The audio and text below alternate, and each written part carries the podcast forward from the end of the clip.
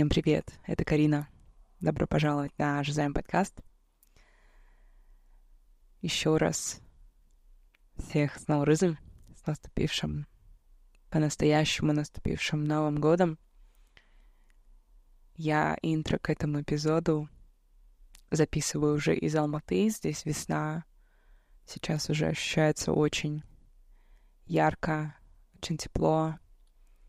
Я стараюсь как можно больше ходить, и мне уже легче это делать, чему я очень рада.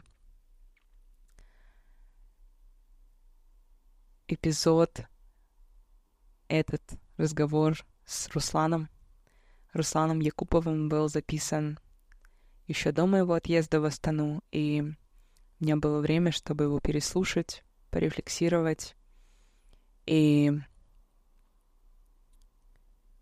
всегда как-то не специально несколько разговоров, эпизодов складываются в циклы. И мне кажется, этот разговор с Русланом как продолжение разговора, который у нас был с Алмой, и как будто то, на чем мы завершили разговор на возвращении в детство, мы продолжаем с Русланом. Мы очень много поговорили о детстве, о том, как детство влияет на нас, на наш вкус, на выбор профессий. Руслан Якупов — креативный продюсер, и о том, что это означает в целом и конкретно для Руслана, мы говорим в начале эпизода. Но с Русланом мы познакомились через программу Creative Producers британского совета, в которой я участвовала 1,5 года назад. И, собственно, результатом этой программы меня, как креативного продюсера, было участие комнаты jazziam совместно с ownpen в выставке WHOMYN STYQ Fest. И как раз-таки креативным продюсером фестиваля STYQ и является Руслан. Руслан также сооснователь музыкального комьюнити и лейбла «Qazaq Indie». И обо всем этом мы говорим. Я вообще думала, что я буду говорить в интро сегодня. И мне хочется рассказать о нескольких важных пунктах, которые мы проговорили, чтобы вы обязательно дослушали до конца. Почему это важно? Даже первую фразу в названии эпизода я написала «Соединение точек в истории жизни». И это одна из причин, по которой я приглашаю всех вести дневники. Мы начинаем каждый день видеть особенным, мы начинаем каждое взаимодействие с людьми ощущать особенным. Каждую встречу я воспринимаю как очень важную в своей жизни. Как представление героя, который сыграет какую-то роль в истории моей жизни. И как это важно делать именно в нашем творчестве, во время коллаборации с другими людьми. Мы говорим о проявлении своей творческой многогранности и часто о том, как поддержка друзей и коллег помогает нам в нашем развитии, помогает нам открывать в себе эти новые потенциалы. Мы, конечно, говорим о важности комьюнити. Комьюнити Qazaq Indie как комьюнити развивается уже несколько лет. И я постоянно в jazziam говорю о том, что важно объединяться на общих ценностях. Мы говорим о том, как важно следовать своей интуиции, тому, что кажется истинным для нас. И очень важную фразу произносит Руслан о том, как оставаться верным себе, как не изменять себе и своим ценностям, даже если наше творчество меняется, расширяется, двигается в другом направлении, как все равно это про то, кто мы есть, нежели чем про то, что мы делаем конкретно. Потому что каждый проект, каждый продукт, любое творчество — это в первую очередь продолжение нас. И мне кажется, мы также затрагиваем очень важную тему о том, что происходит бэкстейдж в проектах, о людях, которые часто остаются невидимыми, и мы говорим о них, и хочется об этом говорить больше. И также о том, как это для меня стало очень важным. Как размыть, наверное, границу между коммерческим и творческим, чтобы не было такого разделения, или чтобы оно было минимальным, как нормализовать то, что творческие люди зарабатывают на том, что они любят делать, на своем творчестве, на созидательных процессах и так далее. То есть само понятие креативной экономики уже появляется второй раз в последних нескольких эпизодах, и это очень важная тема, которую, как мне кажется, в индустрии нужно больше поднимать. Мы очень много говорим о том, как мы пришли к музыке, что для нас независимая музыка, и о том, как работа в команде — это один из основных элементов творчества, это и есть сотворчество, о котором я постоянно говорю.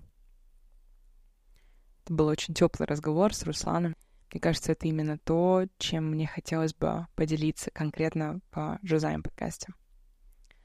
И, конечно, Руслан отвечает на вопрос Алмы и задает вам свой вопрос в конце эпизода. Спасибо, что вы с нами. Это jazziam и Руслан Якупов. Руслан, привет. Welcome to jazziam podcast. Привет, наконец-то. И очень рад. Да, я очень давно, на самом деле, тебя хотела позвать, давно хотела пообщаться. И если сейчас так интересно, мы пришли, и впервые в этой комнате на столе лежит бумага с ручкой. Я думал, это часть... Нет. Процесса. Нет. Я вообще удивилась, что здесь кто-то заранее положил бумагу. Не то, что мы что-то будем писать, но даже этот круглый стол... бумага с ручкой — это то, как выглядела jazziam комната, jazziam ownpen комната на WHOMYN во время STYQ Феста. И вообще хочу начать с того, что хочу тебя поблагодарить. Как один из организаторов WHOMYN, ты напрямую причастен к созданию jazziam подкаста, потому что самый первый эпизод я записала именно в комнате с Бекслотаном.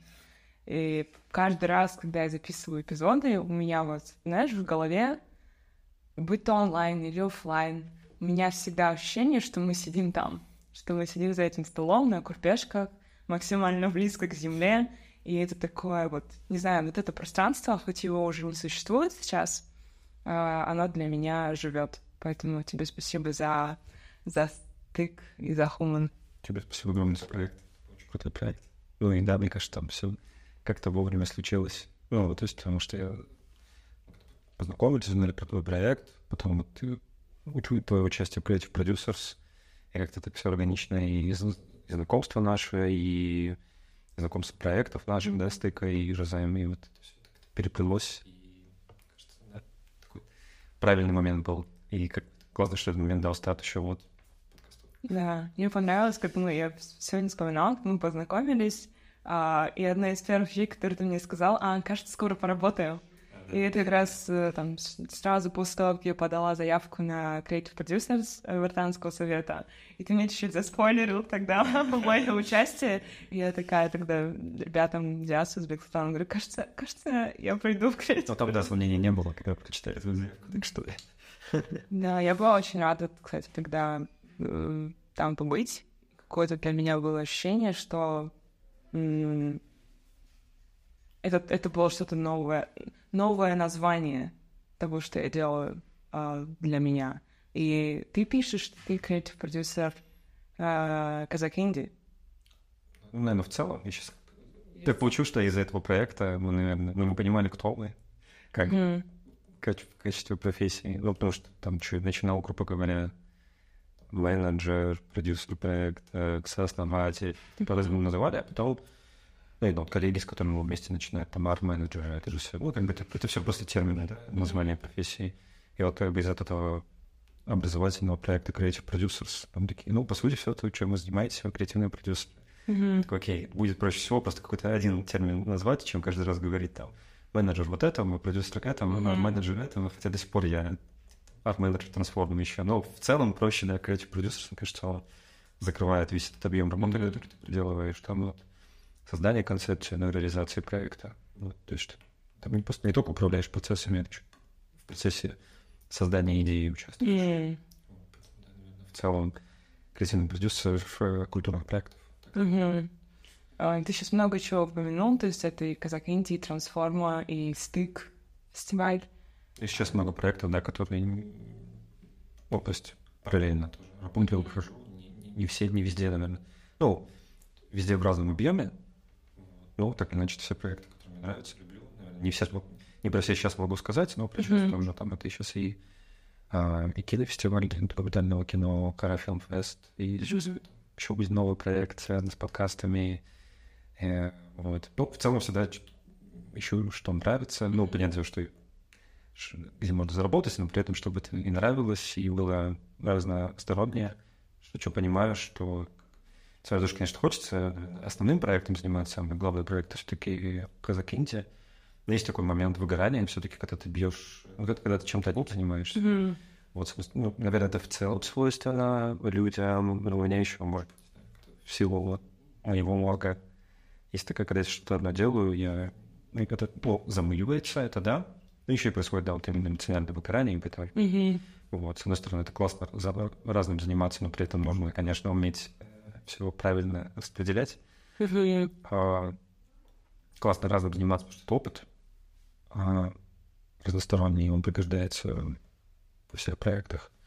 Вот, но при этом при всем это еще и вот именно поддержка эмоциональная. Это разные люди, это интерес. Когда что-то одно, даже самое любимое, то это бесконечные какие-то эти американские горки. Это в какой-то момент тебе кажется, что ты делаешь, зачем, надо заканчивать. Потом, в смысле, как я мог такое подумать, это же проект там, типа, самый супер важный для меня, и ты возвращаешься опять.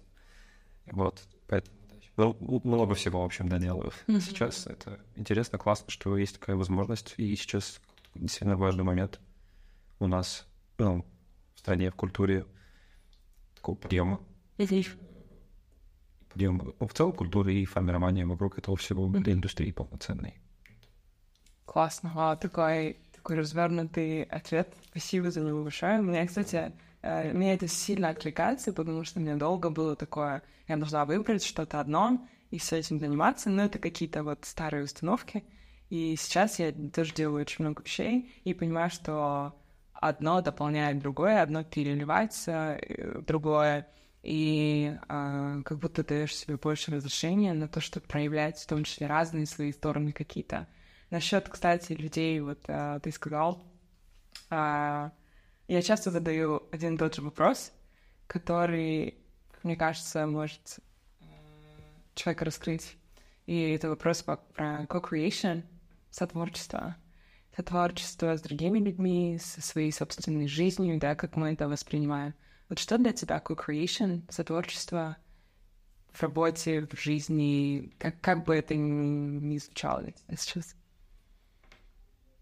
Ну, наверное, первая мысль, что в целом это самая, наверное, важная как будто часть вообще деятельности работы для меня, что я не могу один работать. Мне интересно сразу. Любой проект, которым занимаюсь, наверное, самое вот именно, от чего я кайфую, на первом месте это общение с людьми и вместе создание своего, когда ты это с теми людьми, с которыми ты в одной волне, и вот что-то разгоняете, а потом это реализовывается, и вы вместе видите результат этой работы, это вообще просто пик какого-то было удовольствие. То, что ты вау. То, что ты понимаешь, да, что это сделано вместе. Каждый, даже есть какой-то маленький, ну, если говорить про команду, не только там про, там, допустим, сопродюсер проекта, а именно про каждого участника, там, про волонтеров, каждый свою лепту носит. Вот. И это, в общем, это самое крутое. Для меня, ну, и в детстве я хотел, у меня просто каждый раз надо откатываться, с чего все начиналось, и главная любовь в детстве было кино, и я хотел заниматься кино, хочу стать режиссером, лет с 9 было, вот, и все-таки, ну, долгое время я себя представлял достаточно индивидуалистки, что типа вот автор один, ты понимал, что команда в любом случае снимает кино, особенно когда попадал на съемочные площадки, ты понимаешь, насколько большая команда в этом участвует. Но как все для меня замыкалось, мне всегда было интересно личности режиссеров. Вот. Вот как-то в процессе, когда начинал там уже ближе к моменту, когда надо было что-то решать, поступать, не поступать и так далее, я понимал, с одной стороны, что вроде бы у меня с детства мне это всегда нравилось, как бы режиссировать процессы, что-то, наверное. Опять же, совсем откатиться в детство, это детские игры. Вот когда мы вместе играли во дворе, мне всегда нравилось придумывать сюжет, и вроде бы люди, несмотря на то, что я понимаю, что, грубо говоря, в социуме, в коллективе я чаще всего не был лидером. Может быть, внутренне хотел. Опять же, это параллельно с тем, что, типа, такой, хочу стать режиссером, и, значит, это главный на площадке. Типа, вот. Но оно как-то органически получалось. Даже те люди, с которыми мы вот отдельно вне игры потом общались, может быть, я был в другой роли в социуме, менее, не знаю, в общем, не лидер, грубо говоря, а то в игре как-то все подстраивались под сюжет. Мой, я знаю, тоже, может быть, моих сопродюсером в детских играх, как это было, но как... Я потом, когда начал вспоминать, думал, прикольно, что как-то оно органично, наверное, я могу. Ну что может быть, в детстве ты... эти черты уже как-то пробивались, и что если отследить, может быть, как-то так. Ну, я не понимал, как просто происходило и подсходило.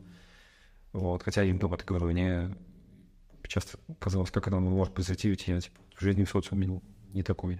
Ну, особенно там детство, подростковых, разные комплексы были, мне казалось, да нет. Короче, тише всех, дальше я сижу, и никого не трогаю, и никто про меня не знает. Ну, когда-нибудь я стал режиссером, все такое. Это детство. А потом... как-то потихоньку начал ходить там тоже на разные проекты, что-то пробовать. Ну, и думал прийти в режиссуру, потом такой отказался, но мне не от режиссера еще далеко. Я просто, да, много, на самом деле, режиссеров, которых я там читал, слушал, которые говорили, что к этому нужно прийти. Ну, есть, конечно, то есть меня всегда вот, был вызовом молодые режиссеры, которые такие, типа, 20-21 год, и уже, блин, я же об этом мечтал, но я не могу. Вот подростковом возрасте. И... Чтобы, ну, короче, что-то именно, чтобы стать режиссером, что, во-первых, можно пожить, опыта набраться, ну, и вот уметь командой руководить. Я думаю, ну, ладно, окей, наверное, начну с чего-то. Ну, как-то мне понравилась фотография, придумал, окей, может быть, на оператора. Я в какой-то момент переключился, но начинал, буду поступать на оператора. Но до этого поступил вообще на экономиста, но это другая история. Зачем я это сделал? Ну, просто такая частая ошибка, мне кажется, в нашем поколении, и в частности, в нашей стране, что... Ну, как-то бы какой-то вот такой удобной истории, как будто все идут. Типа, ну, экономисты точно всем нужны. И почему это было? Сейчас это вообще, мне кажется, все еще так говорят детям, родители. Мне кажется, это сейчас очень глупо так говорить. У меня так было, и я выбрал, как бы пошел, грубо говоря, сдался. Ну, то есть не решил после школы сразу поступать. Хотя я подавал всякие гранты. Думал, ну, что-то начинал снимать короткометражный фильм, пробовать. Вот. Думал, ну, короче, сейчас все так сложится, что я поступлю, и потом уйду, и уйду в другой факультет, и уйду в кино. Тем более, я планировал уехать в Питер, но так произошло, уехал, ну, все, там, когда я попаду, все точно, я попаду в арт-среду, но все как-то вот так органично произойдет. Нет, в итоге я доучился 4 года, но параллельно я точно понимал, что я не буду, ну, то есть нельзя сдаваться, надо все равно как бы идти в творчество, мне это нравится. Но вот я как бы прощупывал, что мне нравится. Так получилось, что у меня какой-то долгий спич был просто про творчество. Сейчас, наверное, как-то подойдет. Ладно, я сейчас вернусь к первоначальному вопросу. Короче, второй курс, И как-то неожиданно, мне подруга близкая сказала про Катю Суворову, режиссерку документального кино, что вот там у меня просто вышел сторис, где там написала, что вы ищете людей, кто хочет быть помогать снимать. Wow. Так вот, мне кажется, тебе надо попробовать. Я такой, окей, вот тебя пролинул. Вот я пробовал снимать какие-то короткометражные фильмы игровые, и каждый год я подавал на гранты. Думал, сейчас я выиграю грант и свалю из этого круга. Если я не хочу заниматься, учиться там, где я учусь, заниматься экономикой уж точно. И почему-то такого искатель, и вот Катя, наверное, безумно сильно повлияла. Потому что, во-первых, как будто был опыт, пробовал снимать. Я понял, что мне нравится такое дальнее кино, хотя я раньше к нему так не относился. Даже я начал себя видеть, как тебе было, возможно, мне нравится, захочется именно начать как режиссер документального кино. Начинал просто с того, что помогал на съемках, как-то это помогло понять процессы создания, потому что ты сам автор, вот у тебя камера, и вот сюжет, и все сюжет этой жизни, ты начинаешь все анализировать, и это идеальный путь вообще, в частности, в кино, начинаешь такие документального кино. В общем, это, наверное, мне помогло вообще попасть в среду творческую, так я понял, что точно я хочу так или иначе чем-то здесь заниматься. Документальное кино стало у меня на первое место. Вот поэтому я уже начал подумывать, подавать на документальное кино. Как раз вот я все-таки доучился 4 года, параллельно вот думал, что как, и думал даже вот... в итоге вот там вся история потом из документального кино я выросла, вся история с Qazaq Indie. Это сейчас дальше расскажу, а просто творчество. Да. Короче, в процессе, что мне всегда нравилось работать с людьми. Это был самый кайф в чем угодно. В школе, в каких-то проектах. Я говорю, не всегда. Уже вот как раз-таки в детстве как-то органично получалось быть создателем. Процесса это было в играх. Хотя мы тоже в детстве, помню, кино пытались снимать. А в школе как-то вот я... то есть какой-то комплекс развился, и когда мы придумывали какие-то проекты творческие, бывали иногда задания придумывать, что-нибудь создать. Я уходил с роли режиссера, это обычно были кто-то из аматасных. То есть я не боялся, оказалось, что нет, не могу, или там бьюсь, или что-то такое. Но мне нравилось находиться в процессе создания. То есть я понимал, что вот есть как бы рутина, школа, уроки, но кайфую я только вот от каких-то творческих вещей, и там, где ты вместе с людьми. Вот, я всегда искал кого-то, то есть мне всегда среди друзей, среди знакомых, не всегда вот ближе были те, с кем... помимо, понятно, у меня есть близкие друзья, которые просто мои близкие, хорошие друзья. Мы там, они никогда даже с моими творческими проектами не знакомы. Но вот как бы, наверное, вот отдельно для меня были такие друзья-коллеги, с которыми мне хотелось еще что-то создавать. Они, может быть, у меня были не такими близкими друзьями, с которыми мы там... Это, кстати, тоже все относительно. Более близкий друг, менее близкий друг. Вот такие друзья, с которыми ты еще что-то создаешь. Это был, короче, самый кайф. И потом, в итоге, как-то уже начал заниматься непосредственно работой, проектами, со-творчества, Это... Ладно, я уж повторюсь, что это самое интересное. И сейчас так получается, что вот несколько проектов, которые, например, мы вместе создаем с Нуртасом проект, и сильно поменял на меня. Подводили дома с Айдаром итоги года прошлого. И, человек года для себя. Это для меня был Нуртас в прошлом году, потому что получилось, что мы было очень много. И сейчас работаем, мы в прошлом году начали работать. И он мне как человек повлиял, профессионал, помог, наверное, стать увереннее в работе и относиться по-другому к работе. У него куча крутой опыт, множество творческих проектов. Вот, у меня всегда какие-то комплексы были, все равно у меня они, наверное, все еще есть, но все еще меньше какой-то комплекс самозванца, что я в этой сфере делаю, в разных. Потому что ты вроде бы везде, но ты не везде профессионал, люди, которые прям там специально для этого учились или еще что-то. Вот, но вот Портас умеет, вернуть, развить уверенность в себе. Нет, ты че, офигенно, все. В смысле ты такое делаешь? Вот, не смысл, что тебе... возвращает эту уверенность, но ты еще в работе появляется, и ты понимаешь, что вот как бы с ним уверенно, кайфово мне работать в разных проектах. Пошел, я думаю, вот и STYQ вместе делали, я меломал на проект, и в целом как бы всегда отзывчиво помогает и отдается до конца, если нужна просто помощь нашими проектами. Он любит эти проекты искренне и делает все, чтобы помочь им развиться, реализоваться. Вот, поэтому, даже, для меня, собственно, когда был, мой сотворцы, тогда вот Нуртас. Поэтому, для меня это безумно важно. это сильно поддерживает, когда есть вот такие люди. Вот, да. Я тебе ответил на вопрос очень... Какой вопрос был один, а такой 20 минут разговора. Нет, классно, что ты про детство сказал, потому что я реально согласна с тем, что какие-то вещи в нас проявляются в детстве, а потом мы можем... То есть если этого не замечают, то это потом может на какое-то долгое время затеряться, и если мы как взрослые потом к этому осознанно возвращаемся, то из этого что-то очень классное может получиться. А насчет вот друзей и друзей/коллег, я согласна в плане, вот, например, с Перезап мы общались, но не так близко, как когда я ее позвала на WHOMYN. У нас была возможность у каждого из художников позвать еще одного художника, да, для коллаборации. Я позвала ее, и с тех пор просто какие-то невероятные трансформации в жизнях нас обеих произошли.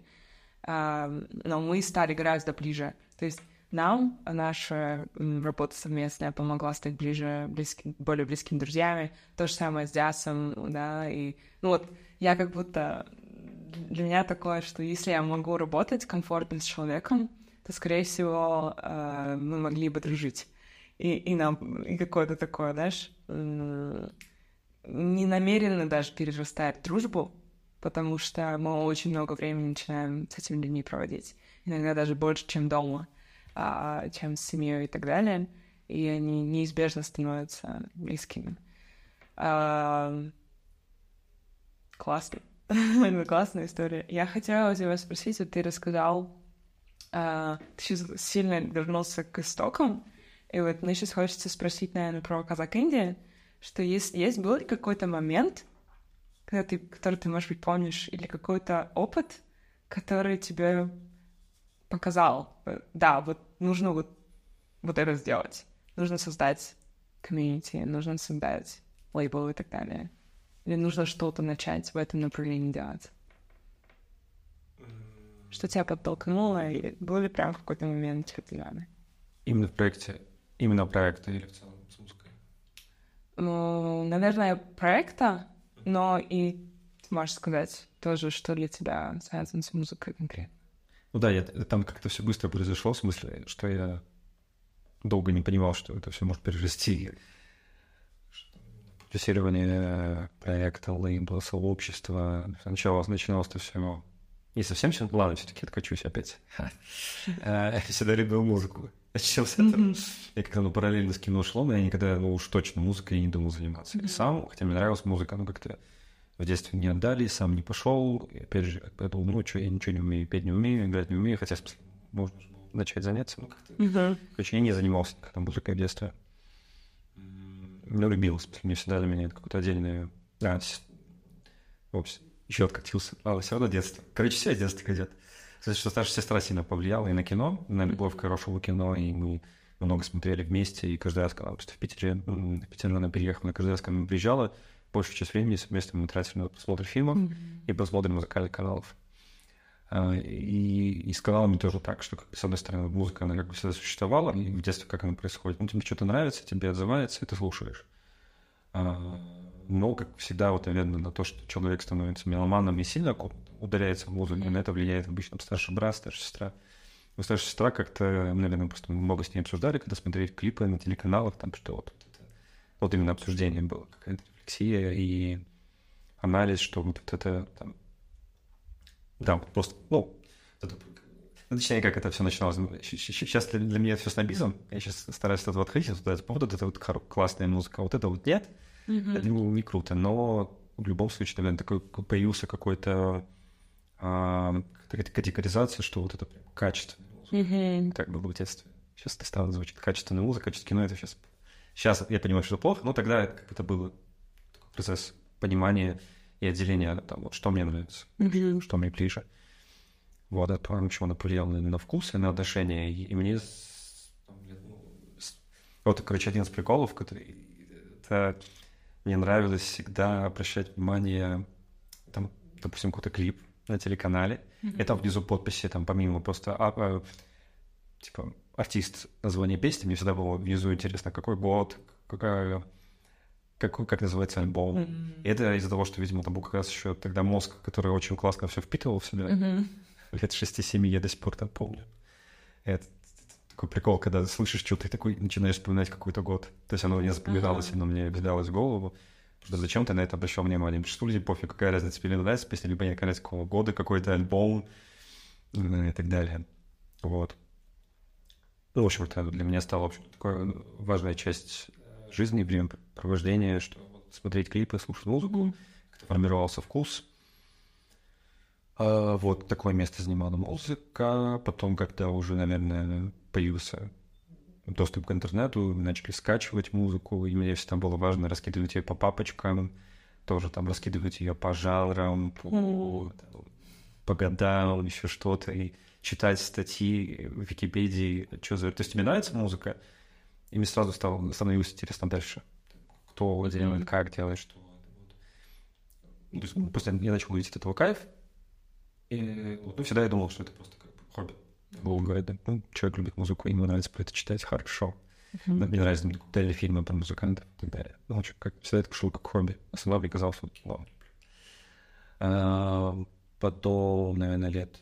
16 какой-то поворот для меня момент, реально возраст, когда я больше начал вот окунаться и читать про кино и про музыку. И музыка вот опять же заняла, наверное, чуть ли не уже прям большую часть времени, в смысле, что я очень много слушал, очень много читал, искал, скачивал, интересовался, сформировался какой-то мой, наверное, сегодняшний вкус музыкальный, когда я открыл для себя вот определенные жанры, группы, и я понял, что ну, мне нравится, потому что такое более инди, альтернативное, на стыке экспериментального, и ушел туда, хотя вроде всегда слушал понятную поп-музыку, помимо, вот, наверное, самоформирующего вкус группы, как у многих в нашем поколении, Линкин Парк. Мне еще опять как-то последние месяцы...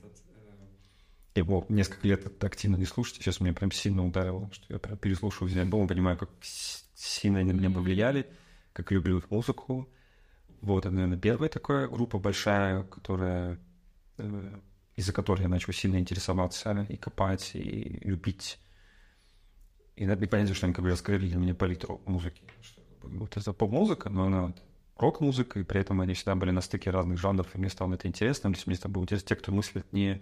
ординарно. Вот. И потом это группа кино, так или иначе, как-то вот группа кино, Линкин Парк, как они существовали, и, наверное, просто все в основном в классе делили... Был еще какой-то заставленный короткий период, когда делились, типа, ты слушаешь рэп или рок. Да. А мне нравились и те, и там, потому что я реально очень любил при этом следить за хип-хопом. Сейчас я реально сильно оттуда откатился, уже не в контексте, но тогда мне прям интересно было, я смотрел на каналах тоже, и хип-хоп, у меня все эти логотипы рэп-команду уже запоминал, рисовал в тетрадке. Вот, хотя я прямо не слушал так, как, например, Линкин Парк. Вот это очень параллельно мне всегда нравилось разные. Но тогда при этом, конечно, какой-то момент такой, поп это плохо. Сейчас так не считаем, да, поп это плохо. Окей.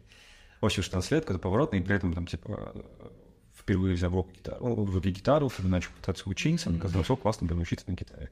До сих пор процесс затянут, я так нормально не научился. Время от времени просто беру в руки, что-то пытаюсь играть. В общем, как-то было вот это параллельно. И вот, наверное, из-за интереса музыки, кино и про музыку, как-то все это вместе, это появился интерес, какой-то момент, когда я увлекся фотографией еще и кино. Я подумал, как бы мне, помимо того, что там хочу стать режиссером, как я хочу снимать про музыкантов.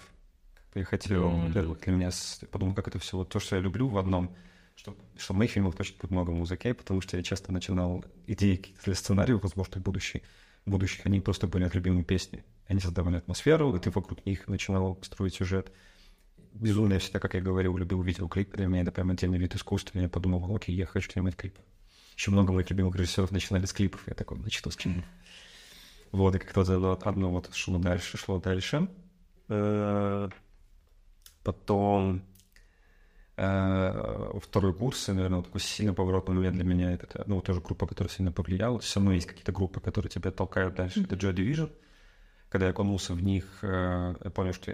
Там действительно было что-то такое физиологическое, что я слушал песню, самую их поп-популярную песню, это Love Tears Apart. Я слушал и понимал, что у меня сейчас, короче, что-то происходит внутри. В смысле, мне... Какая-то палитра эмоций, в том числе физически как будто болит сердце, я такой чувствую. Я много еще слушаю, я всегда любил меланхоличную, грустную музыку, депрессивную такую музыку, но... А тут что-то прям особенное, я ну, понятно, ударился на что-то изучать. Я думаю, как это все сложилось, что как бы, вот, мне интересно было про них история, ну, что там, книги про них искать, и параллельно с этим, там, кто про них там снимал, фотографов и так далее. Там Антон Карбайн, такой, вау, крутой чувак, фотограф, который там снял очень много музыкантов, создал визуальные образы, что мы бы, наверное, так визуально не представляли этих музыкантов, если было для них этих образов, визуал. И вот и этот фотограф, который стал потом, в том числе, вот, режиссером, и, ну, вот, наверное, может быть, это мой путь, мне нравится, подумал, раз мне это все нравится, почему начать снимать про музыкантов, но при этом, ну, значит, надо искать где-то здесь. И когда казахстанскую музыку я особо не слушал, это, наверное, это первый курс, когда это, 15-й год, ну, да, первый-второй курс, когда я впервые начал знакомиться с местными музыкантами. На первые были, например, там есть товарищ, друг Айдар, он его когда-то так, как мы познакомились.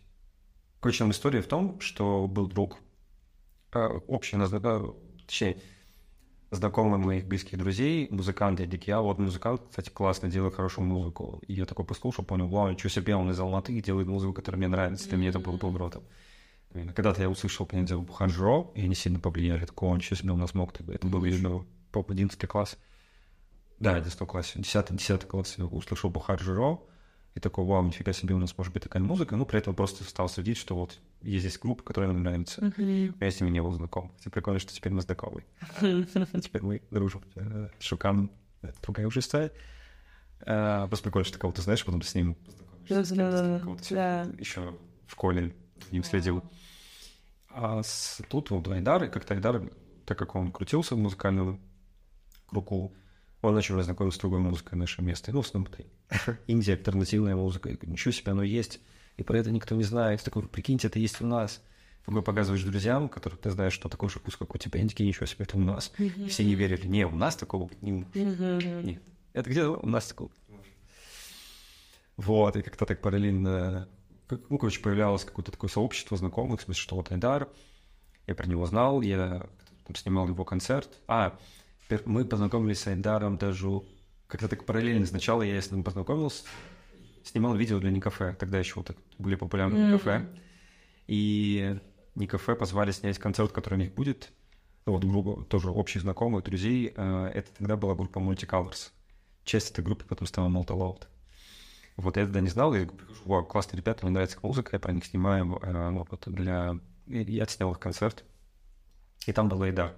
Так получилось, что из всей группы я ни с кем не заобщался, как-то мы с Айдаром встали, пообщались, и он мне начал, ты чё, а вот там, это был 14-й, это еще был даже 14-й год, он такой, вот в Караганде есть Гера, я такой, Чайка, такой, типа, там вот эта классная группа, а вот там есть эти, я такой, ничего себе, чувак, который знает про местные группы, как мы с ним списались, он начал какие-то смотри, а у нас есть такие. А потом получилось, что мы опять с ним познакомились, когда он позвал снять для него видео. Он говорит, а ты же там снимаешь, кажется. А давай ты нам снимешь, они даже были выступать в Чукотке со своей каверной группой. Давай снимешь у нас. О, нифига себе, эту историю рассказывал, прикольно. Просто недавно получилось, что я... Она, ну, почему? Про нее вспомнил как раз, вот сейчас она опять всплыла. И так получилось, что если Катя Суворова, вы когда-то познакомились с подругой Айданой с Тенбековой, вот, режиссерка и музыкантка, и она... Короче, мы с ним познакомились у Кати, ну и все, как бы все забыли, как вот один раз где-то пересеклись с Айдаром, мы тоже когда-то пересеклись, а тут так получается, что Айдар зовет сама для него видео, и тут же он зовет Айдан, и мы, короче, вместе с ним пересекаемся там, и такие, и вместе начинали видео снимать, и тут все это потом приводит к тому, что, с одной стороны, из-за Айдара узнаю про сообщество музыкальное, узнаю больше групп, а Айдана, она сама была солистка группы 19-17, и из-за этой группы, по сути, я отчасти начал всем этим заниматься, потому что это была первая группа, с которой я начал, грубо говоря, работать как менеджер. Потом, через несколько лет. С Айданой как? Вот группа 19-17, сейчас это в долгой паузе. Это вот Айдана и Азат.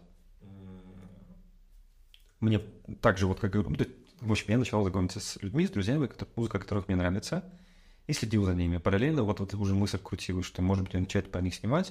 И первый опыт был, что мы для Айдара сняли просто вот видео для такой тизер для выступления. Окей. Я придумал, надо вот окунуться, надо больше снимать. И потихоньку я начал архив какой-то копить.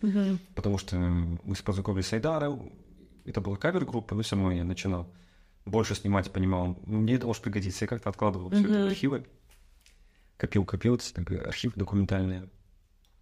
Примерно тот же период, по-моему, 15-й год. Другая история, которая тоже повлияла на это все, короче, по сути, зарождение того, что потом стало Qazaq Indie. Это когда Катя Суворова, с которой мы снимали, позвала, она, как помню, пишет мне: слушай, тут этот голос сегодня уже сохнул, тут будет концерт Молданазар. Голджан Молданазар. Я такой, кто это? Начинаю гуглить, я вообще не понимаю, чё, окей. Я там странно, что Катя меня зовет, я ей Катя доверяю, у нее уже платный вкус. И тут приходим уже сохнул, и еще и она такая: все, иди снимай. Короче, иди там, типа, бэкстейдж, туда снимаем, как они там готовятся. С ними знакомлюсь. То прикольно, это был акустический концерт. Это еще не было состава группы, это было до появления группы. Вот, и вот в первый раз, видимо, там позвали сделать акустический вечер сохнул. Его был прикольный состав, но он был Арим Заиров, композитор, пианист. Еще басист был из группы Лампы оркестр. Ну, короче, он такой был прикольный состав, необычный, очень акустический. Я снимал их там, и сразу как-то человек по вайбу понравился, я понял, что он необычный, все такое. И тут они начинают играть, и такой: воу, есть очень крутая музыка на казахском. Я тоже, опять же, я на казахском музыку почти не слушал. А еще такая, которая мне нравится, откликалась, такой, прикольно, и начал следить потом за ним. И получается, что мы сняли этот ролик, у нас есть даже на Vimeo, помню, в этом... Это был отчетный ролик. Короче, мы снимали отчетный ролик этого концерта. Я так его узнал про Молданазара. Еще потом, помню, с Айдаром об этом говорили: прикинь, есть такой Молданазар. Да, конечно, еще, да, типа вот. Я говорю, так я понимал, что что-то здесь появилось. Ну, как, то есть какая-то сцена, оказывается, про которую почти никто не знает. Но, понятно, что из сей дней, наверное, выделялся Молданазар, потому что про него уже как бы из-за вот клипов быстрее уже знали. Окей. Потом... Ну, в общем, параллельно начала зарождаться идея, я думал, ну, рано, раз я полюбил документальное кино, люблю музыку, узнаю про людей, и мне их музыка искренне нравится, и я ее заслушиваю, она начинает играть важную роль в моей жизни, при этом эта музыка из дома, потому что я, получается, ну, уезжаю после второго курса в Питер, и у меня начинается через какой-то период, короче, такая ностальгия по дому, я понимаю, что вау, что-то я хочу домой, и эта музыка является для меня мостом. Сейчас я сильно скучал по друзьям. То есть мне очень максимально не нравилась учеба. Я ненавидел. И когда это все кончится, мне не нравилось в Питере, потому что меня начало затягивать такое дурацкое состояние грусти и алкоголя. Я понимал, что окей, как минимум, наверное, я не вернусь уже домой жить. Что я хотел вообще закончить, поступлю на режиссуру в Питере или в Москве. И появилась идея документального фильма про тех музыкантов, которых я узнал. Вот я там несколько групп для себя именно молодых выделил, андеграундных, про которых меньше знаю, думаю, прокачусь еще, там узнал, случайно помню, в паблике увидел Remedios Mortalis, это группа, и тогда они в семье жили. Ничего себе, какая-то прям география получается, что вот есть Айка в Караганде, есть Remedios и Пласинский, есть в Алматы группа, может прям поехать по городам и снять документальный фильм. Классный, классный задел, круто. Все, сейчас возвращаюсь, снимаю, еще там. Еще за полгода до возвращения домой уже начинал обсуждать что-то идею, еще придумывать сценарий этого документального фильма и параллельно все больше буду узнавать, слушать и показывать эту музыку своим знакомым друзьям. Смотрите, у нас такая музыка крутая. И помню этот момент. Это я все еще жил в Питере. Это, по-моему, февраль 2017 года. Я открываю для себя паблик Qazaq Indie, он уже был, потому что его стала подруга, Динара. Она жила тогда в Астане. Короче, узнаю паблик и вижу, что всегда был подписан на паблик «Родной звук». Это российский паблик, самый крупный такой, посвященный инди-музыке. И тут уже такой же, только казахстанский, в том смысле, что там пишут про музыку из Казахстана именно. И нахожу там еще больше музыки локальной, если казахстанской. И такой, вау, классно, что-то в одном месте собрано, и при этом так классно все было оформлено, мне понравилось как-то сразу. И название, и идеи, и эстетика. Я думаю, классно, кто это делает? Я написал... они еще сделали пост. Я думал, там команда большая. Я написал пост, из чего? Я говорю, я там тоже хочу снимать документальный фильм про нашу музыку, инди-музыку. Давайте из чего дружить, там, типа, будем вас что-то вместе сделать. И она мне отвечает, слышит потом, Кафе Динара отвечает, что типа, да-да-да, классно, давайте быть на связи, мы тоже думаем, да, то-то все. Я сама живу в Астане, я говорю, я вернулся в Алматы, но пересечемся, и в Астану тоже думаю приехать. Потому что в тот момент я познакомился с моей музыкалкой, она, к сожалению, не продолжил карьеру, но вот она была из Астаны. Ну, короче, в Астану я точно приеду, я буду про нее снимать, там мы с вами пересечемся. Окей. И вот как-то вот оно друг на друга накладывалось. Все, потом я все возвращаюсь домой. Летом 17-го после учебы. Ну, и все равно, сейчас на время возьму себе, ну, месяца два. Параллельно подавал на гранты и на учебу. Возьму себе месяца два, сейчас надо включиться, быстро снять этот фильм, собрать его опыт, реализовать. И в процессе все больше знакомлюсь, все больше окунаюсь во всю эту среду, формирующейся инди-сцены нашей. Снимаю фильм. Первая группа, с которой я начал так более тесно работать, 19-17, рассказывал про Айдану, Азата, параллельно. И я узнаю про Remedios Mortalis и пишу: давайте я хочу к вам в Семск приехать, отснять про вас. И там в Алматы переезжаем. Такой, вау. Пишу Динаре, это было чуть позже, все равно пишу Динаре, она говорит: вообще я в Алматы тоже переезжаю. И получается, что все люди, которые я хотел поехать, они переезжают в Алматы. STYQ, мы тоже познакомились, что на какой-то концерт приехал в сентябре. Я как-то так со всеми встречаюсь в Алматы, и как-то из-за того, что со всеми уже лично знакомишься, такой, учу себя, классно, еще как бы, что кто-то переехал, с кем-то ты знакомишься, снимал фильм, и в процессе меня начало бесить, что ничего не происходит, записи концертов не происходит, и ничего не нравилось того, что ты... Хотя уже какие-то первые фестивали появлялись, уже Mad Vibes, помню, был, что-то еще, что-то как-то формировалось, но не так, как я себе представлял, когда я смотрел все эти документальные фильмы, не знаю, даже когда я в Питере ходил на концерты, и смотрел документальные фильмы про британскую там инди-сцену, думал, блин, вот так же должно быть. Постоянные концерты, фестивали, какие-то движи. И тут, помимо того, что я снимаю про музыкантов, я начинаю откладывать камеру и бегу помогать им. Там, типа, что-то не происходит, такой, да давайте, вот я начинаю организовывать, помогать им концерты. И в какой-то момент мне предлагают: вот ты же менеджером будешь, типа, я такой... Нифига себе, для меня это честь. Для меня это было первое слово менеджер. Менеджер, ничего себе, я могу быть менеджером. Я же снимаю документальный фильм. Окей. И как-то оно запараллеливается, начинаю типа менеджерить 19-17 или Remedios Mortalis. Я снимаю, блин, документальный фильм. То есть Remedios Mortalis вообще мы сразу подружились с Блейком. Тогда он Блейк с Настей вместе были. И вот этим составом. И я там сутками ему проводил дома, все документировал прямо про них, потому что я сразу помню, что Блейк для меня вот, в частности... невероятный музыкант, композитор, человек, вот я много про него снимал. Все эти архивы сейчас накоплены, потому что фильм в итоге, он, его нет. Но есть просто терабайт архивов, которые копятся, но сейчас их все меньше, потому что я, ну, и нет возможности снимать. Как-то, почему что я как-то параллельно снимал.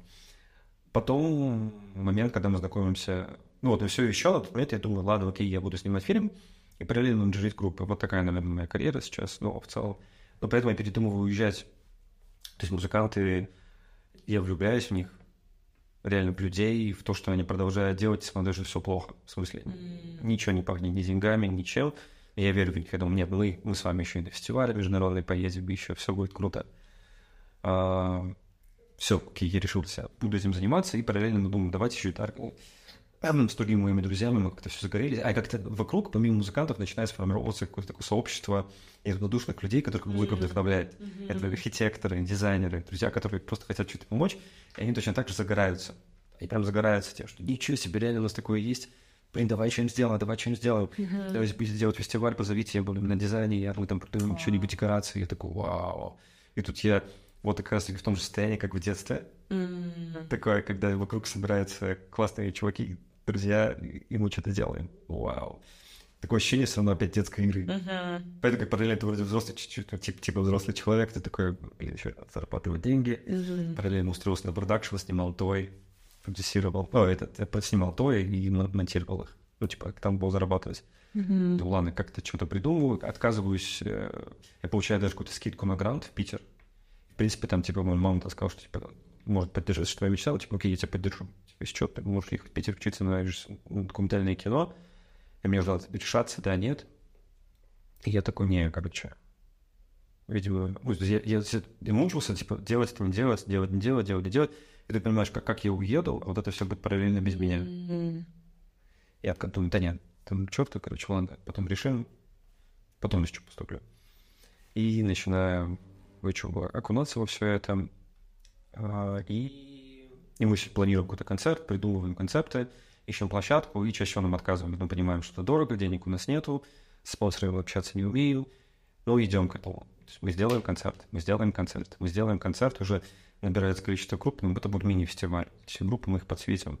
Как это назвать? Вообще параллельно придумали, как этот бренд назвать, что с этим делать. Ну, не бренд, как вот это все будет. Разные названия были. И потом Динара переезжает все-таки в Алматы, такая, бишь, все, короче, в Алматы, мы познакомимся, все-таки вместе понимаем, что... Она такая, давай вместе делать паблик.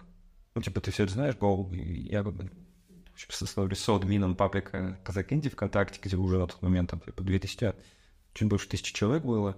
И мы понимаем, что себе уже... Для нас уже было 1000 человек подписано на инди-музыку, даже никому здесь не нужна. Даже сейчас это... Такое было.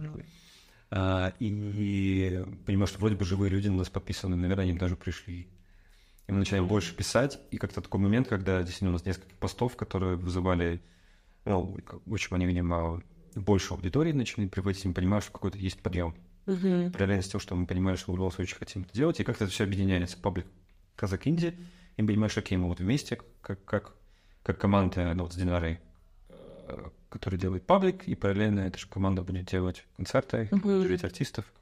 В таком пути мы начали прощупывать себя.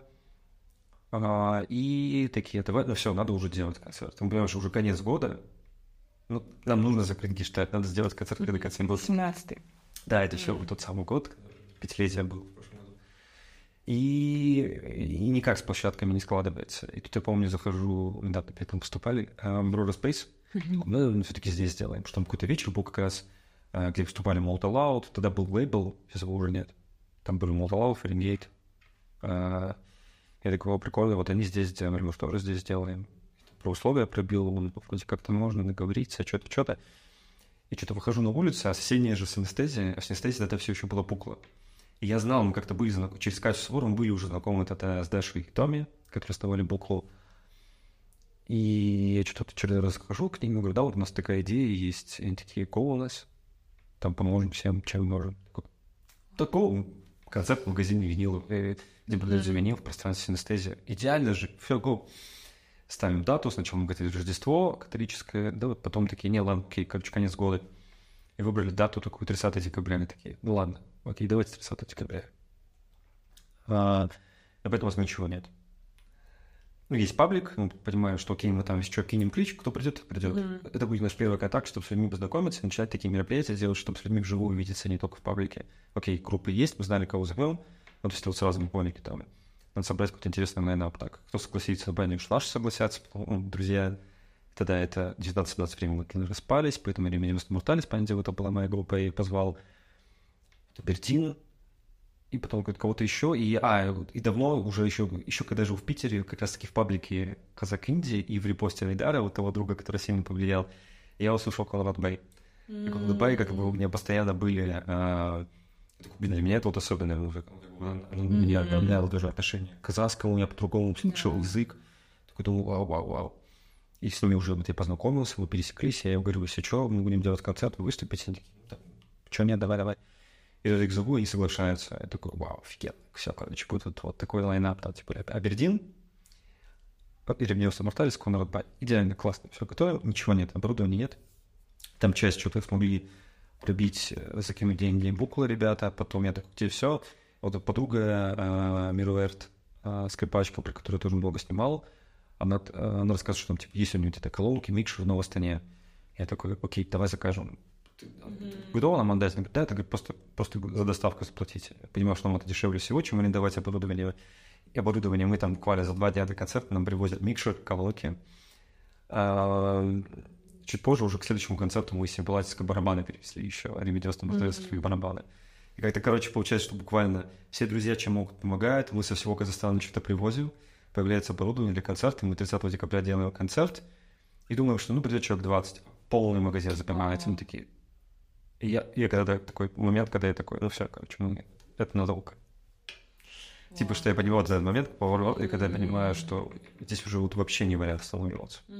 Ты видишь, что это нужно людям, тебе, прежде всего, тебе нужно тебе, ты готов, ты ловишь азарт, потому что все равно я уже там начинал занимать деньги, я понимал, что вот сюда, короче, я готов рисковать, терять, занимать деньги, и это уже 5 лет продолжается.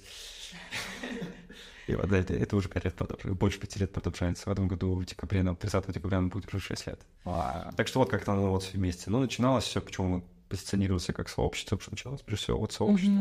И музыкантов, и людей вокруг, которым не все равно. Вау, слушай, я так рада, что ты не просто рассказал про этот концерт, да, что вот, типа, вот это все началось, и я понял. А ты реально начал с самого начала, и это так важно услышать, мне кажется, многим, не только в индустрии какой-то творческой, но вообще в целом, что какой-то опыт накладывается на опыт, ну, какой-то ситуация на ситуацию, и потом мы приходим к чему-то, если мы действительно стремимся к какому-то long-term vision. И очень прикольно, пока я говорил, я подумала о том, что «Jazziam», то, как я написала «Jazziam», да, вот индийским шрифтом, я специально сделала вот эту линию, то есть это единственный шрифт, где это органично смотрится, вот J, в J точка, да, и в I точка, и мы соединяем это в путь. И я даже, когда в том году делала посты, основные посты о том, что такое Jazziam, я написала «Connecting the dots in your life story». То есть именно Jazziam про это, что мы соединяем точки в истории своей жизни и как бы переосмысливаем свою жизнь тем самым. И поэтому то, что ты сейчас рассказал, это прям Jazziam. Это какая-то идеальная репрезентация того, что я имела в виду. Что... И у меня, кстати, восторг от того, что ты так все детально помнишь, потому что я не помню, если я не записываю. Поэтому, точнее, я помню сейчас, потому что, мне кажется, благодаря письму мне сильно улучшилась память. Но в целом, когда вот это то, о чем я всегда говорю, когда мы записываем, мы можем вот это все трекнуть назад. Мы можем вот это все осознать, что каждая встреча была важна, каждое событие было нужно, и даже там какие-то случайные встречи мне были нужны. То есть я в восторге от этой истории. И еще несколько вещей, которые я хотела сказать. Про 17-й год. В 17-м году я тоже почти переехала в Алмату. Собиралась переехать, но я еще в универе была. Но я на месяц, на весь ноябрь приехала в Next Notes. Это как раз Думан с Грейс. Мы тогда, по-моему, не пересеклись. Я на второй Next Notes участвовал. Серьезно? Да. Грейс у нас участвовала в нашем первом концерте. Она забыла об этом, я несколько раз об этом напоминал. Грейс играла скрипки с Конором Мэй в тот концерт, 30 декабря, по которому я рассказывал. Вот, при этом я параллельно слышал про Next Notes, ну так, типа, такого прикольного, что-то тоже такое есть, но познакомились чуть позже, и да. Next Notes, получается, это было осень 17-го. Да, это был ноябрь, я приехала на месяц, и Грейс всегда такая говорила... Карина переехала в Алмату, чтобы вот поучаствовать в Next Notes, но я тогда написала несколько песен, и для меня это был такой опыт, знаешь, когда я жила в Атырау, и даже когда во Франции жила, мне казалось, что я далеко от музыкальной индустрии. Почему? Потому что я не знала о ее существовании в Казахстане. Вот все, о чем ты сейчас сказал, и все вот эти комментарии «у нас такого быть не может», в кавычках, да, они как будто не могли вот этот потолок, не давали пробить потолок свой собственный. И поэтому, если сказала, я приеду в Алмату и что-нибудь я попробую там сделать, и как раз это был, Думан мой друг, и вот с Грейс мы познакомились, и свою первую песню, сингл, я записала именно в рамках Next Notes, потому что там была коллаборация с другими музыкантами, и почему-то вот из там нас было 5, мы выбрали мою песню, чтобы ее записать. Как у вас группа называлась? Джеймс Бэнд. Это документальный фильм. Они же сделали документальный фильм. Чёрная, по-моему, группа. Прикольно. Да. Слушай, ты уже рассказывала как-то про то, что ты участвовала, кажется, я потом забыл. Вот, я забыл уже про... что... то есть не обратил внимания, да, хотя отсматривал архивы первого года, что ты там был. Да, это очень прикольно. И потом, я знаю, там в 18-м Оренхан участвовал, и мне Грейс все время про Оренхана писала, говорю, вот так хочу вас познакомить, и в итоге мы с Оренханом лично только вообще летом прошлого года наконец-то познакомились, и вот с ним тоже был эпизод. Но и для меня это был вот тот момент, типа, о, окей, я могу заниматься музыкой, оказывается. То есть, да, это, скорее всего, будет какое-то... нужно будет что-то пройти, но вот это меня пробило именно свою какую-то композиторскую...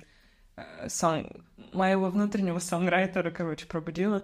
И в тот же, во время Next Notes я познакомилась... Ну, Молданазар приходил, он приходил в качестве спикера, и от него был спич для нас, для всех участников.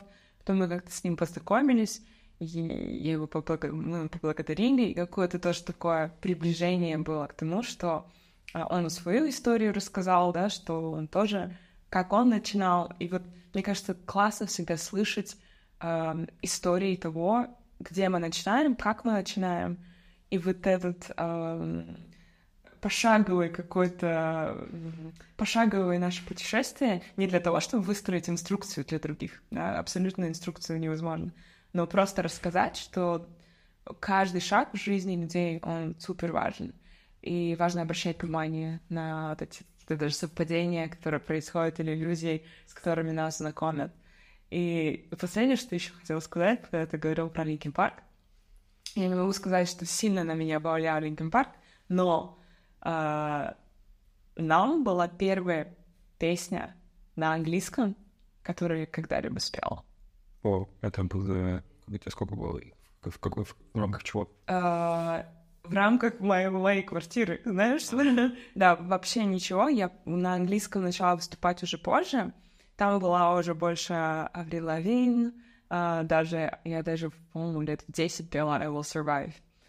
Но просто у нас откуда-то дома появилось, помнишь, такие DVD-диски с инструменталками, типа как караоке продавались. Yeah. Вот, и у меня откуда-то появился такой диск, и там одна из песен, которые... Там были и русские песни, и на разных языках, и одна из первых песен в списке была «Нам». И я ее, я не знаю даже, как я ее пела, потому что я не помню, чтобы я ее слушала где-то. Я просто ее пела, да, я, наверное, где-то послушала и начала ее петь.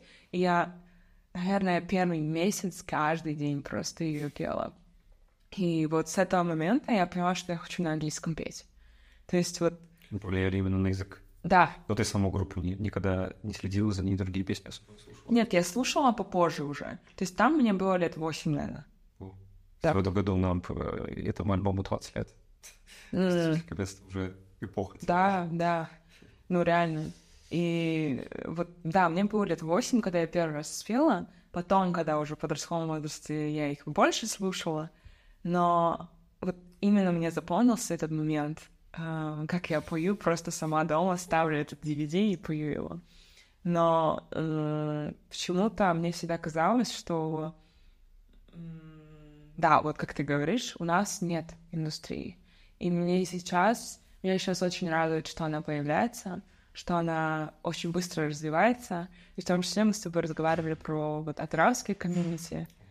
И это просто blows my mind каждый раз, когда я вижу, что там у ребят, у MC, у клиент-хады происходит, что делают лейбл, делают какие-то новые вещи, благодаря вот тому, что там было пространство и так далее.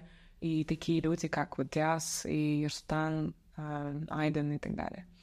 И как будто, когда мы познакомились с Диасом, этого еще не было. Мы как будто, знаешь, были просто, вдвоем. Мы делаем что-то, мы не понимаем, куда это пойдет. Это все было просто для себя в том числе какое-то. А сейчас я вижу, что ребята делают что-то, и уже есть люди, которые могут дать фидбэк, уже можно организовать концерты какой-то группы. Кизян, например, недавно был концерт.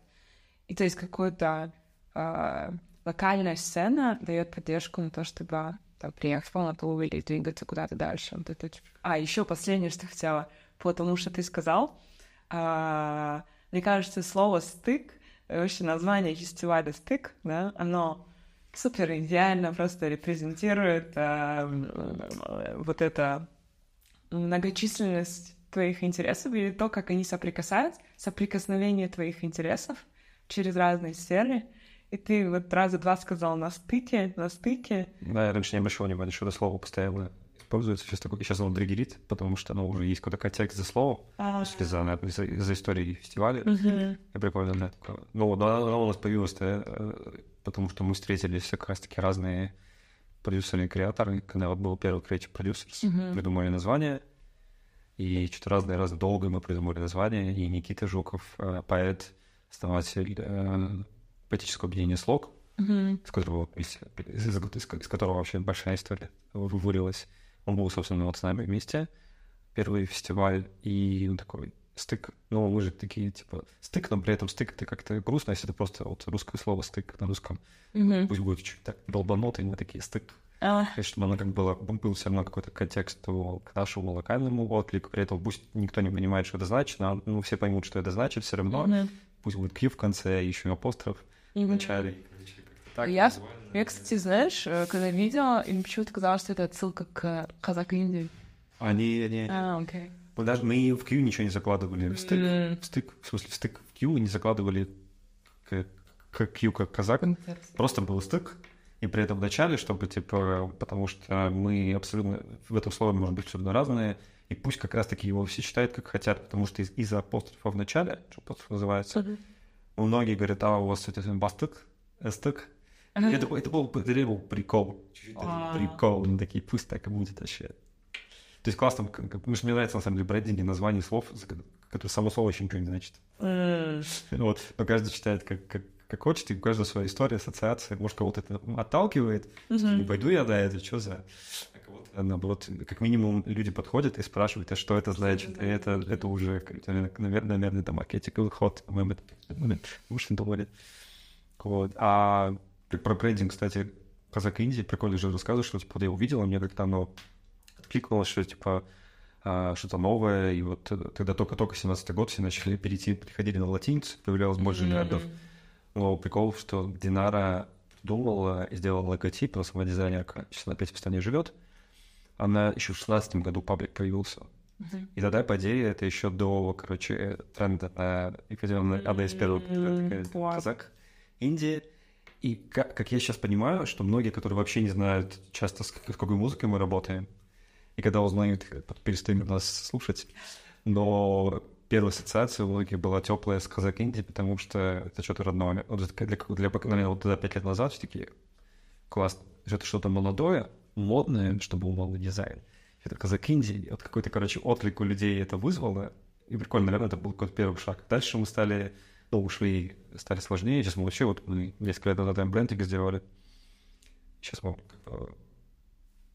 путь продолжается. Вот когда-то тогда оно повлияло тоже, что казак — это наше. Вот, но при этом говорю, даже интересно, я закладываю в казак, в смысле, что только Казахстан. Именно на первоначальное значение — это тюркское, казахское, казак, как свобода. Ну, то есть то, что прежде всего хочется передавать музыка, я тюркским вполне допускаю, что дальше мы...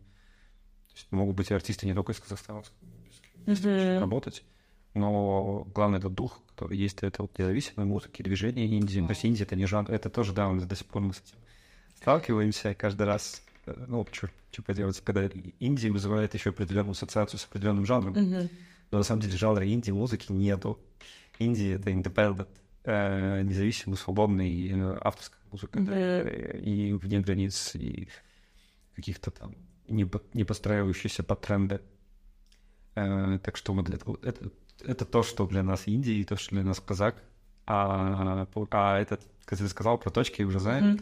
Он получается классно, что мне очень нравится то, что казак, кстати, это слово, которое тоже зеркальное. Всегда очень интересно, можно работать визуально. И оно как-то все равно, все вместе оно работает. Красиво. Как минимум, это красиво, оно как-то все взаимосвязано. Музыка, визуальность. Тогда а про инди, в общем, еще прикольно, что до сих пор, сейчас уже меньше, а когда мы начинали 5 лет назад инди, вы, в смысле, с индийской музыкой работаете. Я прикольно, когда смотрел фильм про Factory Records, это лейбл, который очень вдохновил, это конец 70-х, на котором, как раз, Division были. Конец 70-х, они говорят, что за музыку вы пишете, спрашивают люди, на вашем лейбле, что за музыку вы такие, инди. Музыка, что независимо не на лейджер, а такие Индии, в смысле индийская музыка. И я такой прикольно, это, видимо, всегда будет. Так, когда люди вдруг жанр, не суть, это всего лишь название. Вау. Мы с названием бренда передаем именно дух и ценности. И, кстати, было бы очень интересно дальше увидеть... Мне кажется, этого сейчас еще не существует. Вот по рекомендации Наргиз Шукенова я посмотрела на Netflix This is Pop, серию про сонграйтеров, про то, как были написаны и какие-то самые известные песни. Вот мне очень понравилось. Ребята из The Killers рассказывали про Mr. Brightside, как они написали Mr. Brightside, как вообще... Ну, мне кажется, это очень вдохновляет. Мне было бы интересно посмотреть что-то такое и, знаешь, узнать побольше про наших, да, как они писали, потому что ты говорил, тебе было интересно узнавать там год выхода песни, да, альбом. А мне всегда было интересно, кто написал эти песни. И мне всегда было интересно, это сам автор-исполнитель или это другие композиторы, саундрайтеры. Мне почему-то всегда был это интересный момент, потому что мне кажется, что очень мало или недостаточно кредита дается именно людям, которые остаются чуть бэкстейдж, вот в том числе, вот, я не знаю, там даже менеджеры, да. Саунд-продюсеры. Да, саунд-продюсеры. Это вообще просто большая тема. Саундрайтеры и так далее. Это всегда вот перформер, он выходит, и он классно его все видят или ее все видят, и не видят большую работу, которая сделана в студии, за сценой. И мне всегда хочется рассказывать, в том числе вот о людях, которые делают эту работу. И опять, мне сейчас нравится, что появились в Инстаграме тоже страницы.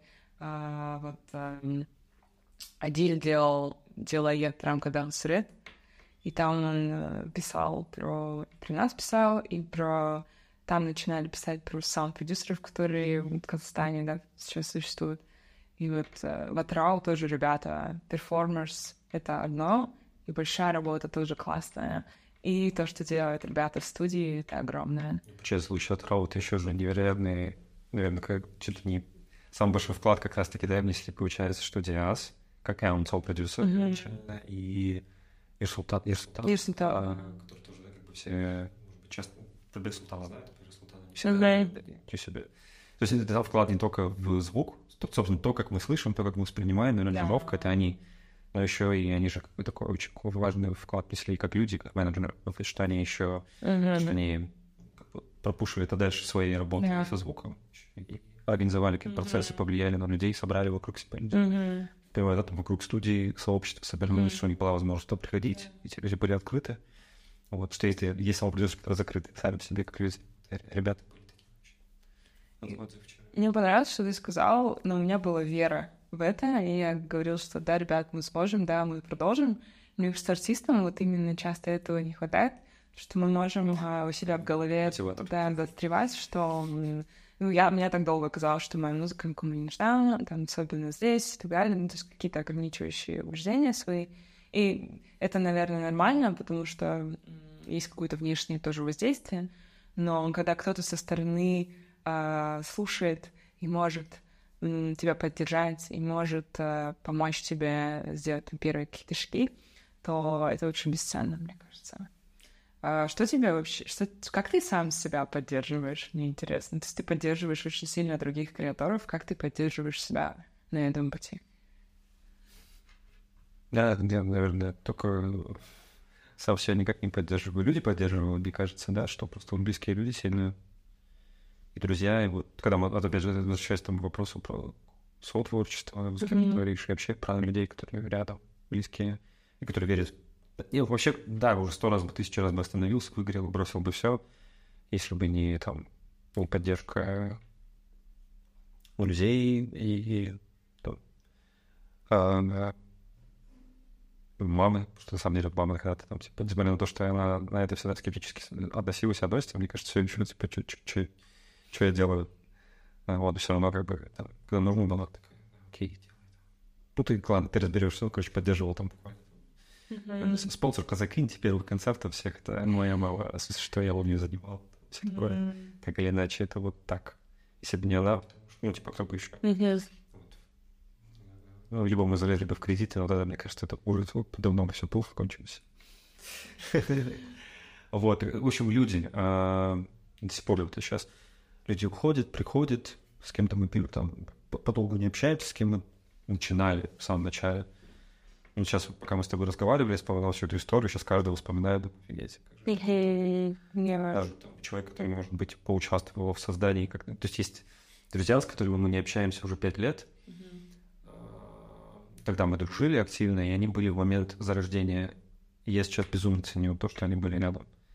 Потому что, возможно, если там, одного из них, там, допустим, бы не было бы рядом, я бы там, меньше бы в это поверил, мы бы меньше в это поверили. Это настолько еще разные компании была тогда.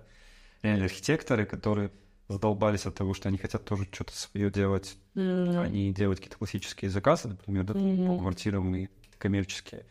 И тут они видят, что музыканты не сдаются. Их там ничего как-то мотивировать тоже не сдаваться. И что-то делать, и реализовывать себя как художников, как дизайнеров, архитекторов. Ну, допустим, окей, не в своей работе основной.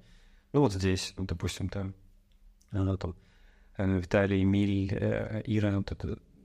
близкие друзья, архитекторы, дизайнеры, с которыми много концертов сделали, и они создали визуальный стиль концерта. То есть они отвечали за художество. В какой-то момент мы начали очень много экспериментировать с театром, когда пришли в трансформу. И ребята, я помню, они там в ущерб своей работе, своему времени, в ущерб там, финансовому своему состоянию, они отдавались и там ночами не спали, вместе придумывали концепт, идеи, как это делать.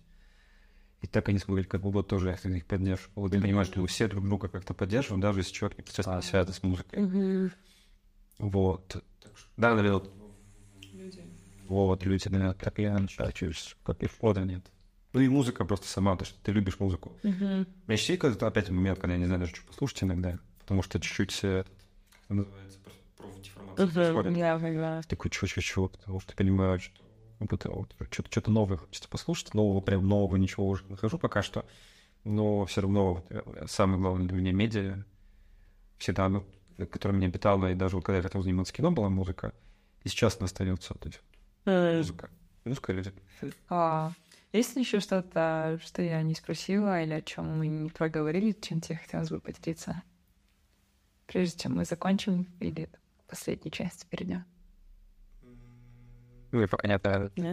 Мне хотелось бы вот сказать одну вещь, которую мы вначале проговорили и периодически коротко к ней возвращались, что долго существовал какой-то концепт разделения коммерческого и творческого, да, какого-то вот есть у меня видение, и почему-то ну, его я буду там творческими проектами бесплатно заниматься, да, а коммерческое вот часто не всегда приятное. Вот какое-то такое было разделение. И вот мне кажется, сейчас во многом благодаря развитию индустрии это приближается друг к другу и смешивается, что можно на самом деле, и это нормально зарабатывать на своем собственном видении и гораздо больше импакт, да, какое-то влияние позитивное оказать, если мы вкладываем в свои концепции, идеи, в которые мы действительно верим, и позволяем людям производить сами энергетический обмен такой в виде денег, да, монетарный обмен. И вот мне очень хочется понять этот разговор, потому что даже вот в индустрии не всегда там удобно говорить о деньгах, какие-то такие есть моменты, но мне очень хочется это нормализовать, и поднять вот этот... не то, что даже поднять, а усилить уровень взаимодействия, в том числе для коллабораций, где нормально быть творческим человеком, и это единственное, чем ты занимаешься. Вот, поэтому, мне кажется, в том числе благодаря вам, благодаря тебе это происходит, что вот Creative Producers, проект, в котором я участвовала, да, в STYQ, мне это помогло поверить сильно в дизайн тоже, что я могу сделать что-то паблик, доступное в течение 3 недель горожанам, да, и в то же время создать внутри этого пространства что-то новое, и через вот эту веру в свои собственные концепции и в продолжение работы над ними мы можем и другим оказаться людям примером, продолжать делать то же самое и вот объединить какое-то наш и коммерческое с творческим, чтобы не было больше этого разделения. Вот я это хотела сказать.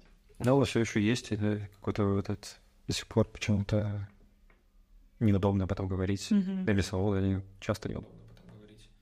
Ну, потому что большую часть всего, что мы делали и делаем до сих пор, мы делаем на своих силах, DIY, и всегда получается спонсоров привлекать до сих пор, хотя, ну, вроде по опыту набрались, но все равно иногда ты понимаешь, что как будто ущерб тебе, если ты спонсора потянешь, начинает влиять на идею, которую ты хотел изначально донести, и то, как ты хотел, чтобы это выглядело, и ты отказываешься от там, и начинаешь делать на свои силы, там, уходишь в минус, если нет возможности заплатить музыканту.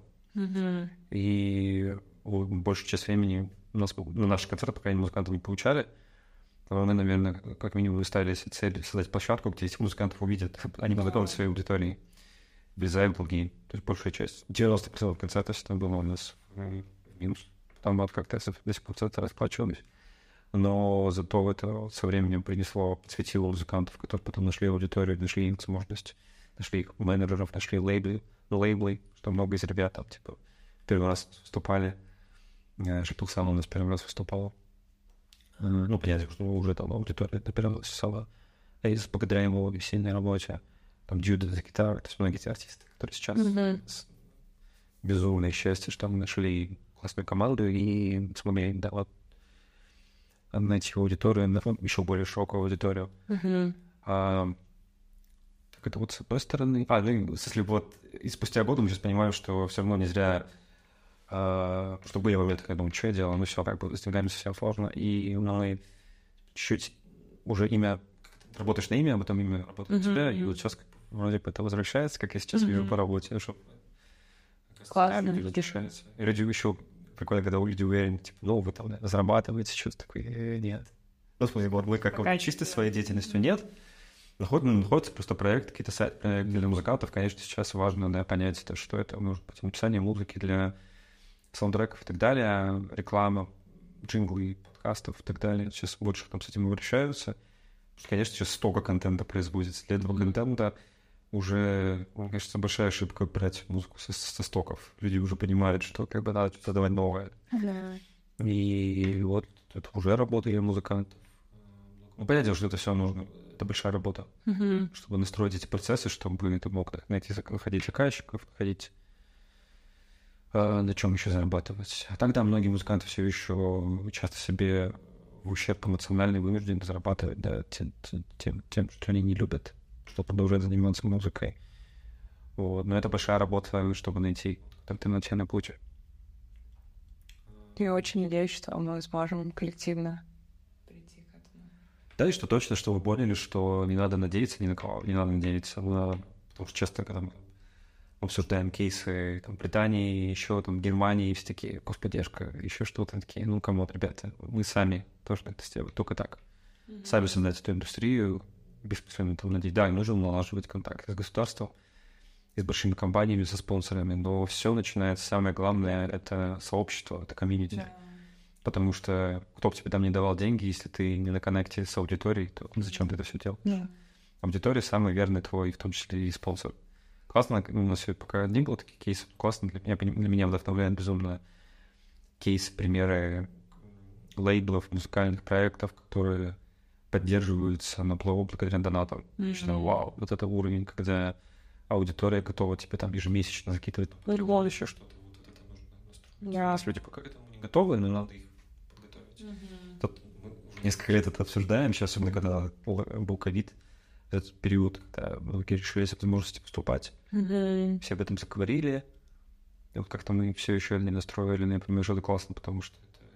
ты понимаешь, что чё бы там вокруг не происходило, с тобой всегда остается твоя аудитория, которая реально любит эту музыку. Это самое ценное. Вот. Супер. Спасибо тебе большое за всю эту помощь. Спасибо тебе огромное. Капец, это была, как и говорил, это будет сессия. Значит, для меня это была вообще такая техническая. Вспомнили детство, да? Но мне очень понравилось действительно тебя слушать И очень интересно, я очень часто много говорю на эпизодах. И сегодня я шла с настроем, что я очень просто хочу послушать твои истории. И так и получилось, что я благодарна, что мне удалось сегодня узнать чуть побольше о тебе. И хочу задать тебе вопрос от Аллы. Она сама сказала, он довольно простой, но важный. Как ты себя сейчас чувствуешь?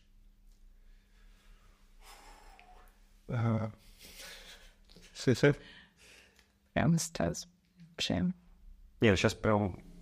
Я говорю, я люблю говорить, я люблю обсуждать, поэтому сейчас именно в моменте я ценю моменты. В моменте классно. Мне сейчас приятно. Я понимаю, что еще просто...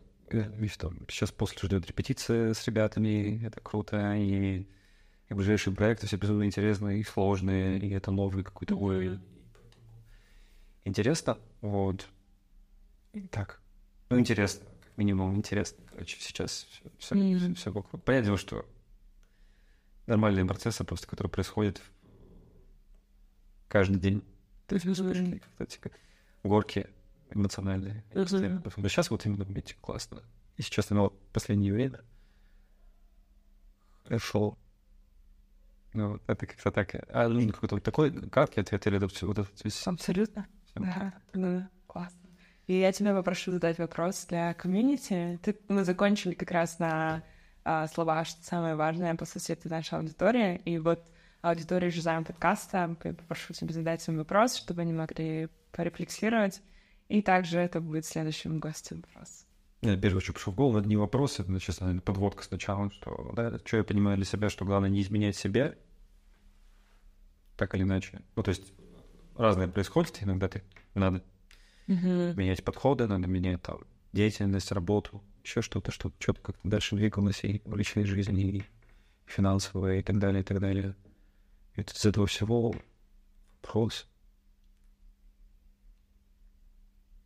Ну, в этом смысле, это уже ответ получился. Это был ответ, не изменяя себя. А определил ли ты для себя сегодня, как это вот соразмеряется то, что ты делаешь, то, как ты делаешь, с твоими ценностями, понимаешь, что ты для себя... Что для тебя важно? Это работа рядом комплекса. Не странно. Ты можешь переформулировать для него. Или не. Нормально. Спасибо, что оставляешь эту загадку. Нет, спасибо большое, Руслан. Реально, so much pleasure. И хочу закончить словом, которое, возможно, ты уже тоже слышал. Это слово «jazziam». Оно означает... Это комбинация слов «jazziam» и «amen». Такой я придала ему смысл, что пусть все намерения и все какие-то благие вещи, которые ты проговорил, и все устремления, да, которые сегодня мы проговорили, они воплотятся наилучшим образом на все, что мы записали. Поэтому, да, спасибо тебе за этот разговор и ждем. Спасибо тебе огромное. Очень приятно.